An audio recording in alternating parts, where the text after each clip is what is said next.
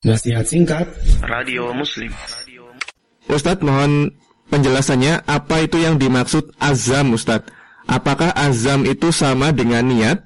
Mohon jawabannya Ustadz Ya, eh, baik. Jika azam itu kemudian sendiri, maka dia bisa disebut dengan niat, ya. Azam itu lebih kepada ketekad, ya. Tekad yang kuat, ya. Bisa mungkin bahasa lainnya adalah mungkin niat, ya.